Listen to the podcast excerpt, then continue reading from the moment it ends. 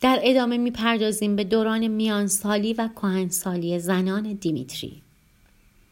میانسالی دورانی مهم از زندگی زن دیمیتری است. اگر زن دیمیتری صاحب فرزند نشده باشد تمام دلنگرانیش معطوف به این است که دیگر نمی‌تواند مادر شود. زنان دیمیتری. متعهل اگر به خاطر نگرش ضد بچه همسرشان تا کنون بچه دار نشده باشند و اگر در باروری خود دچار مشکل شده باشند نزد پزشک متخصص می روند و شاید هم در صدد قبول فرزند برایند. زنان مجرد نیز به فکر مادر شدن بدون ازدواج میافتند. حتی زنان دیمیتری صاحب فرزند دوران میانسالی کم بحرانی ندارند چون نمی‌دانند که دوران کم اهمیت زندگی خود را چگونه سپری کنند.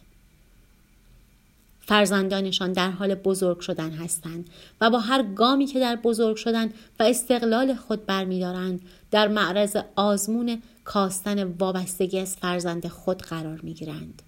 او هم ممکن است در دوران میانسالی تصمیم به صاحب فرزند شدن گیرد. روزی زنی به ملاقاتم آمد که بحران دوران میانسالی خود را سپری می کرد.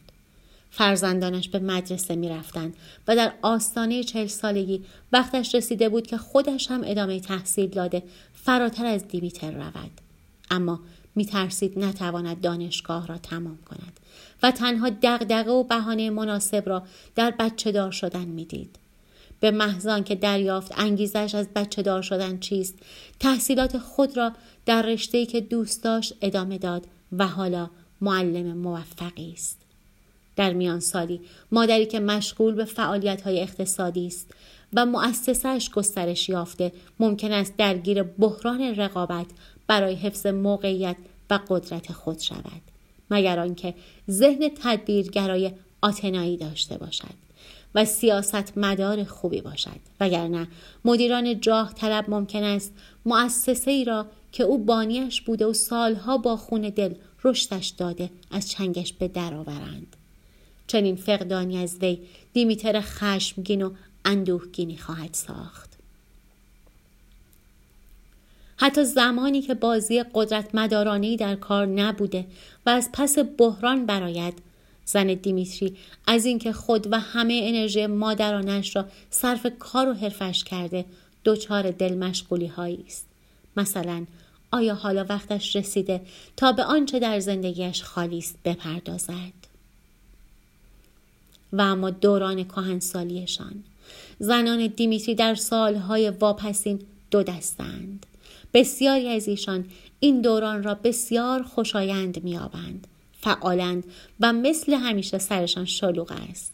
همانهایی که زندگیشان سرشار از تجربه و آموختن بوده و دیگران قدر قدردان ایشان و خردمندی و دستان دهندهشان هستند. زنان دیمیتری که یاد گرفتند تا به دیگران وابسته نبوده و کسی را به خود وابسته نکنند و اجازه دهند که دیگران از وجودشان منتفع شوند اما سوء استفاده نکنند. این دسته از زنان دارای ویژگی عدم وابستگی و احترام متقابلند فرزندان نوه ها بچه ها مراجعین شاگردان یا بیماران از ایشان تقدیر کرده و مهر و احترام خود را نثارشان می کنند و همچون کهن دیمیتر در انتهای اسطوره که هدایای خود را به انسانها بخشید مورد ستایش و تجلیل قرار می گیرند. دسته دوم که خود را قربانی قربانی فرض می کنند سرنوشتی مقایر با گروه اول دارند. منبع ناشاد کامی این گروه معمولا در ناکامی ها و سرخوردگی های دوره میان سالی ایشان قرار دارد. حال با دیمیتر عصبانی مورد خیانت واقع شده و عزاداری مواجهیم که در معبد خود نشسته و جلوی هر گونه رشدی را می‌گیرد. چون این زنی در سالهای واپسین خود کاری نمی کند جز اینکه با گذشت ایام روز به روز غیر قابل تحمل تر می شود. وضعیت شغلی زن دیمیتری ذات مادرانه زن دیمیتری باعث می شود تا در حیطه های امدادگرانه وارد شود جذب مشاغل به طور سنتی زنانه چون معلمی مددکاری و پرستاری می شوند. کمک به بهبود زندگی و رشد دیگران انگیزه پنهان در دیمیتر است زنانی که حرفه های روان درمانگری، پزشکی اطفال، توانبخشی و امثال هم را انتخاب می کنند از این دستند. بسیاری از زنانی که در مهد کودک ها و دبستان ها دست به کار داوطلبانه می‌زنند تمایلات دیمیتری خود را اقنا می سازند. برخی از زنان دیمیتری در سازمان ها نقش های کلیدی به دست می آورند. چون از همان آغاز همه توان خود را صرف آن می کنند. جالب است که برخی خود سازمان های خود را بنیان می‌گذارند و توان بسیار زیادی برای رشد آن مصرف می کنند و به همین دلیل نیز موفق می شوند.